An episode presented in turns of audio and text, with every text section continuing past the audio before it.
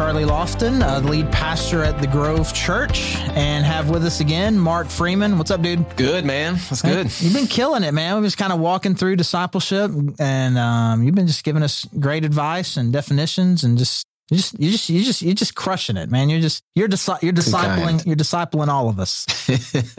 you're the uh, executive pastor at the Grove, and working together for a few years, and we kind of grew up through the same ministry in college, kind of learning about discipleship. Both had very similar stories about, you know, some uh, like a, a guy, a mentor, potential mentor anyway, approaching us and kind of sharing with us a different vision for life that beyond just what I would just call nominal faith of just going to church and trying to be relatively good, but a real picture of what it is that God is calling to in life and a discipleship which we defined in Matthew 28 as being baptized, which is essentially being a follower, understanding a real understanding of the gospel, and it's really transformed us. But then the big piece being knowing how to obey every command. And so in the process of that, it kind of, you know, again, for both of us, we kind of had this this vision kind of cast for us of what what Christian life is supposed to be just in my own life and then also doing this for other people that this is not just simply about being religious. It's not about going to church. It's not about being a relatively good person. It's not about uh, I'm trying to get some self help so that God, so I can I, I can have a better life for me, but about pursuing God in a life of discipleship. So let's just imagine. I know we have, you know we have to stretch our brains that after people listening to us three times talk about this, that we've got some people, at least one person, one person who's motivated, one person who's motivated to say, "I think I would like to pursue discipleship in a deeper, better, more intentional way than what I am." What what are what? We just just started real broad base, and we can kind of narrow it down. What, what advice would you give to someone like that? Mm-hmm. Yeah, you know, one thing about um, you know our stories, it is difficult for me to think about. I mean, I, I go back to what this guy Tim did with me, and um, it's funny how we you know talk about the need for a mentor, a need for somebody else in your life. It's uh, a roadmap was kind of laid out, and mm-hmm. through the years, as you said, thirty years ago or something. I, am not not not quite that long, but um, through the years, it just seems like um, as I've tried to help other people, it's it's similar things. And so, you know, um, knowing the commands, so looking at my life and taking an evaluation has always kind of been the first step. Like, all right, there's a degree to which I understand and have studied God's word, but um, where where where is that deficient, and how big of a part of my life is that? Um, you know, relating to God and um, in prayer. You know, my understanding of that, my practice of that, how big a part of my life is that? Where where is my understanding of that or practice of it deficient? My relationship with other, other believers, you know, how, how, much of my life, how big of a part of, of my life is that? You know, each each right. one of those different things, having some way to look at it and take an evaluation of where I am, and you know, a, a clearer picture of where I want to be or where I, I believe that um, for me to to practice discipleship would look like and then to begin making some kind of plan of how I'm going to get from here to there. Right. You know, there's always there's always some new trendy diet book. There's always some new trendy way of exercising. There's always there's always some new trend.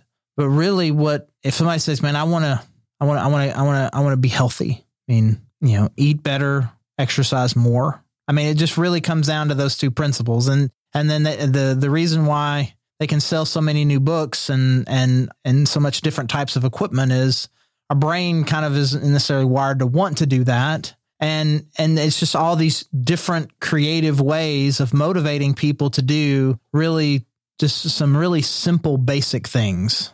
And i think discipleship is really similar to that. I mean it seems kind of funny to me. Is like uh, um, just about any question that you would ask is going now we're going to get down to practical things what do you need to do practically? Well, you need to read the Bible and pray, go to church, try to be a better person. I mean, I want we want it to be more complicated than that, but I, I think it really, really just about covers. It. I mean, I need to be in good relate. I mean, Jesus said, "Love God, love people. Everything else will take care of itself from that." I love God well by by hearing what he has to say, by pursuing a relationship with him through prayer.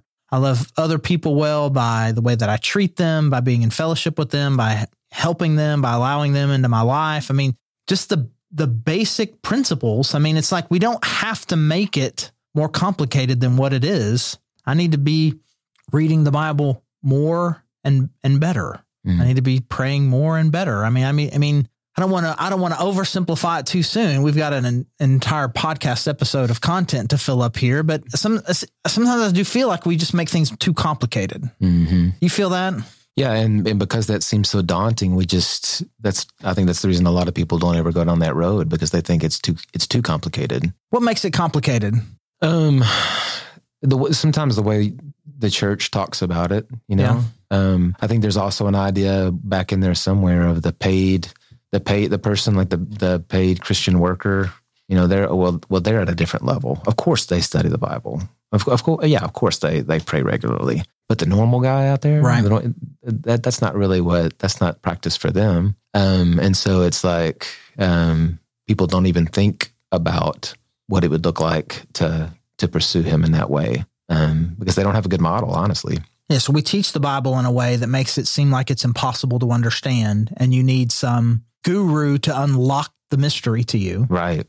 And then we start praying. And it's all. and I, I, and we we start adding th to things, and mm-hmm. we start doeth and thous, and mm-hmm. and using words like propitiation, and mm-hmm. you know, like I, I can't I can't do that either.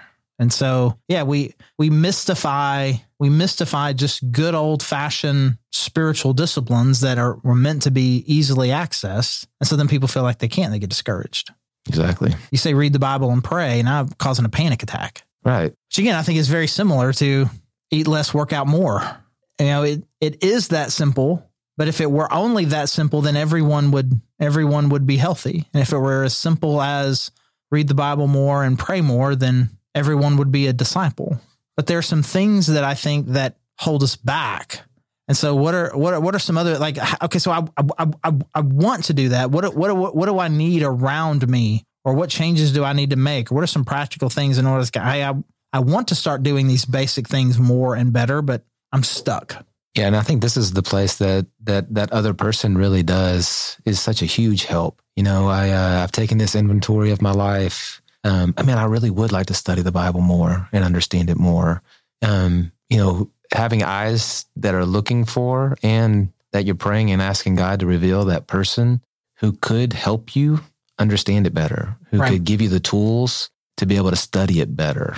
You know, um, yeah. I mean, I've I've seen, I've experienced in my own life and in the lives of others that that prayer is one that, that God tends to answer. Mm. Hey, God, I really want to grow in my understanding of how to study your word. Would you bring somebody into my life that that could help me? That's good. You know? And I think the accountability piece in that too, of just I, I remember this in in college. Again, this was after I started that in that Bible study with that guy. One of the things that he assigned us was he gave us this little sheet with 30, 30 verses on it and it was called the Taste and See Experiment, which is I don't know that I would ever I don't know that I would ever give someone that to someone and call it the Taste and See Experiment. It comes from a Bible verse, of course, where I think it's in Psalms, taste and see that the Lord is good. And so it was an invitation to devotionally read the Bible over 30 days and just see what what God would do.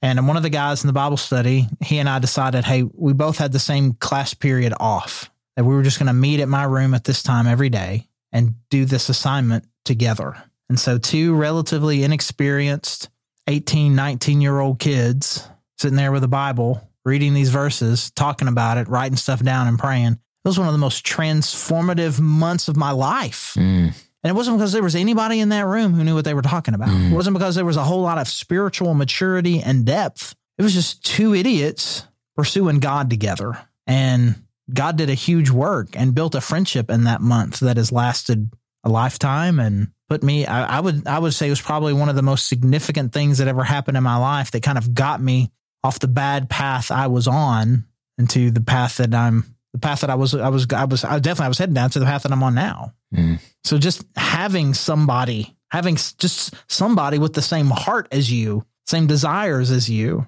is a is a huge thing. Yeah, and I love what you just said about the the heart because what made that study different than maybe others that you were part of before that? I know um, the times that I've been in places like that with others, it, it is that there is a a unified passion and desire to really get, get our hearts and minds around this and to love Jesus, you know? I mean, what he does with that, the way that that our God responds to a heart like that, you know, his mm-hmm. presence, his power, um, his transformational working, man, it um, it has a lot to do with that. Um, to be a disciple is, I mean, it's not just I'm going to go do. We talked about that last time, but not where I'm not just going to go do this thing. Right. Oh, I got to go to Bible study today. Oh, let's let's talk about this because we got to talk about it. But it's man, what you know, what could we find here? What gold are we going to mine out of this this verse, you know? So again, if we think about what we've talked about before, the order of the way that this goes, that God transforms us with the gospel, and then he does this, the spirit comes and does this work inside of us, and then we have the motivation to do what it is that God's called us to do. I think if we if we're struggling with a motivation problem, and I think that that's a that's a spiritual function more than a than a task function. Like I'm struggling with motivation. Well, just keep doing it anyway. I'm saying you should stop doing good things because you don't want to. But the flip side of it is if you've got a motivation problem, there's there's a there's a there's a connection that's off. There's a relational connector that's off. We're not allowing God's voice to be present. I mean, I would just I think I would encourage people to just talk to God about it. right. Like just just invite God into what it is that you're struggling with because there is a significant portion of this that God said he would do.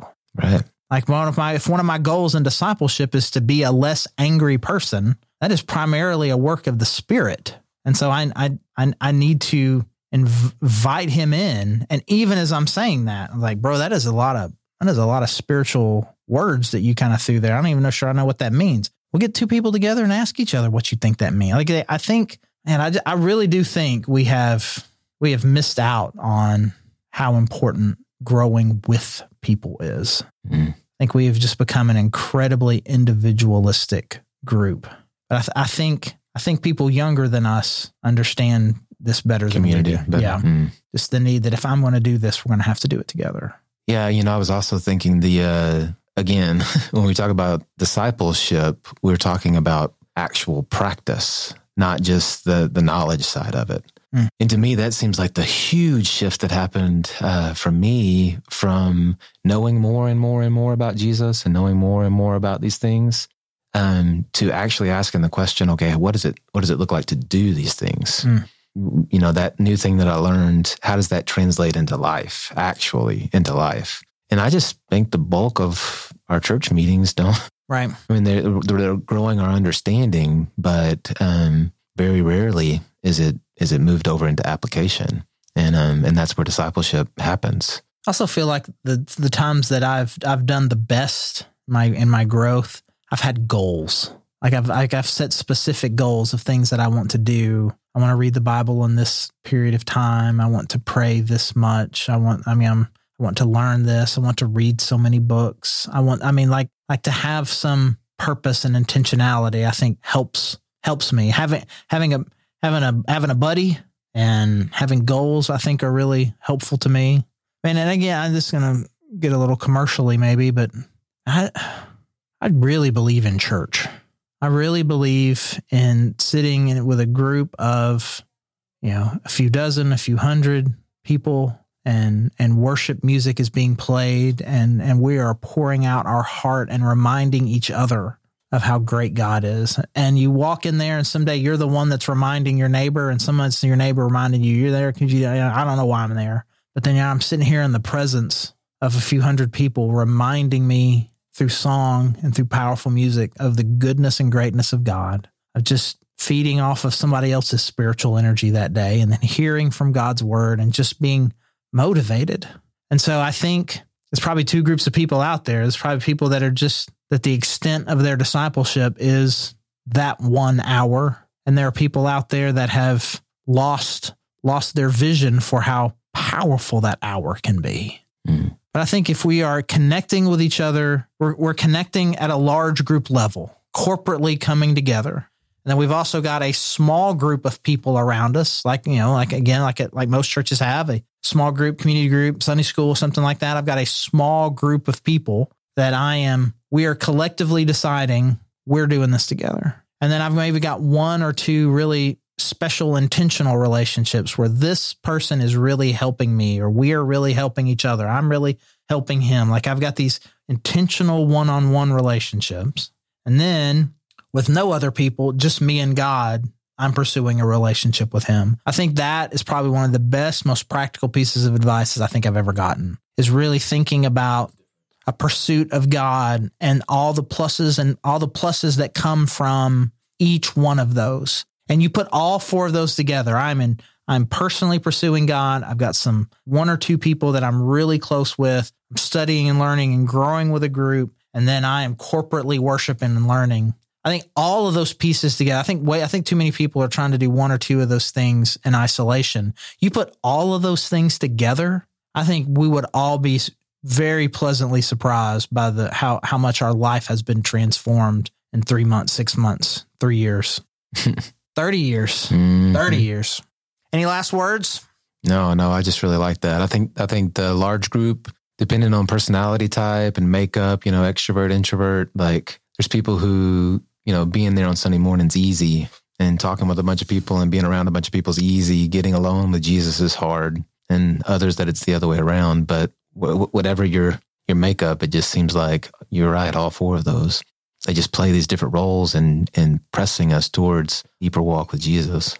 And I'll add a bit a bit of controversy to the end here, and I say probably whichever one of those you like the least is probably the most important one for, for you. you. Yeah, and it's it's it's when when we are stretching ourselves beyond our our comfort level. I think God shows up in pretty cool ways there.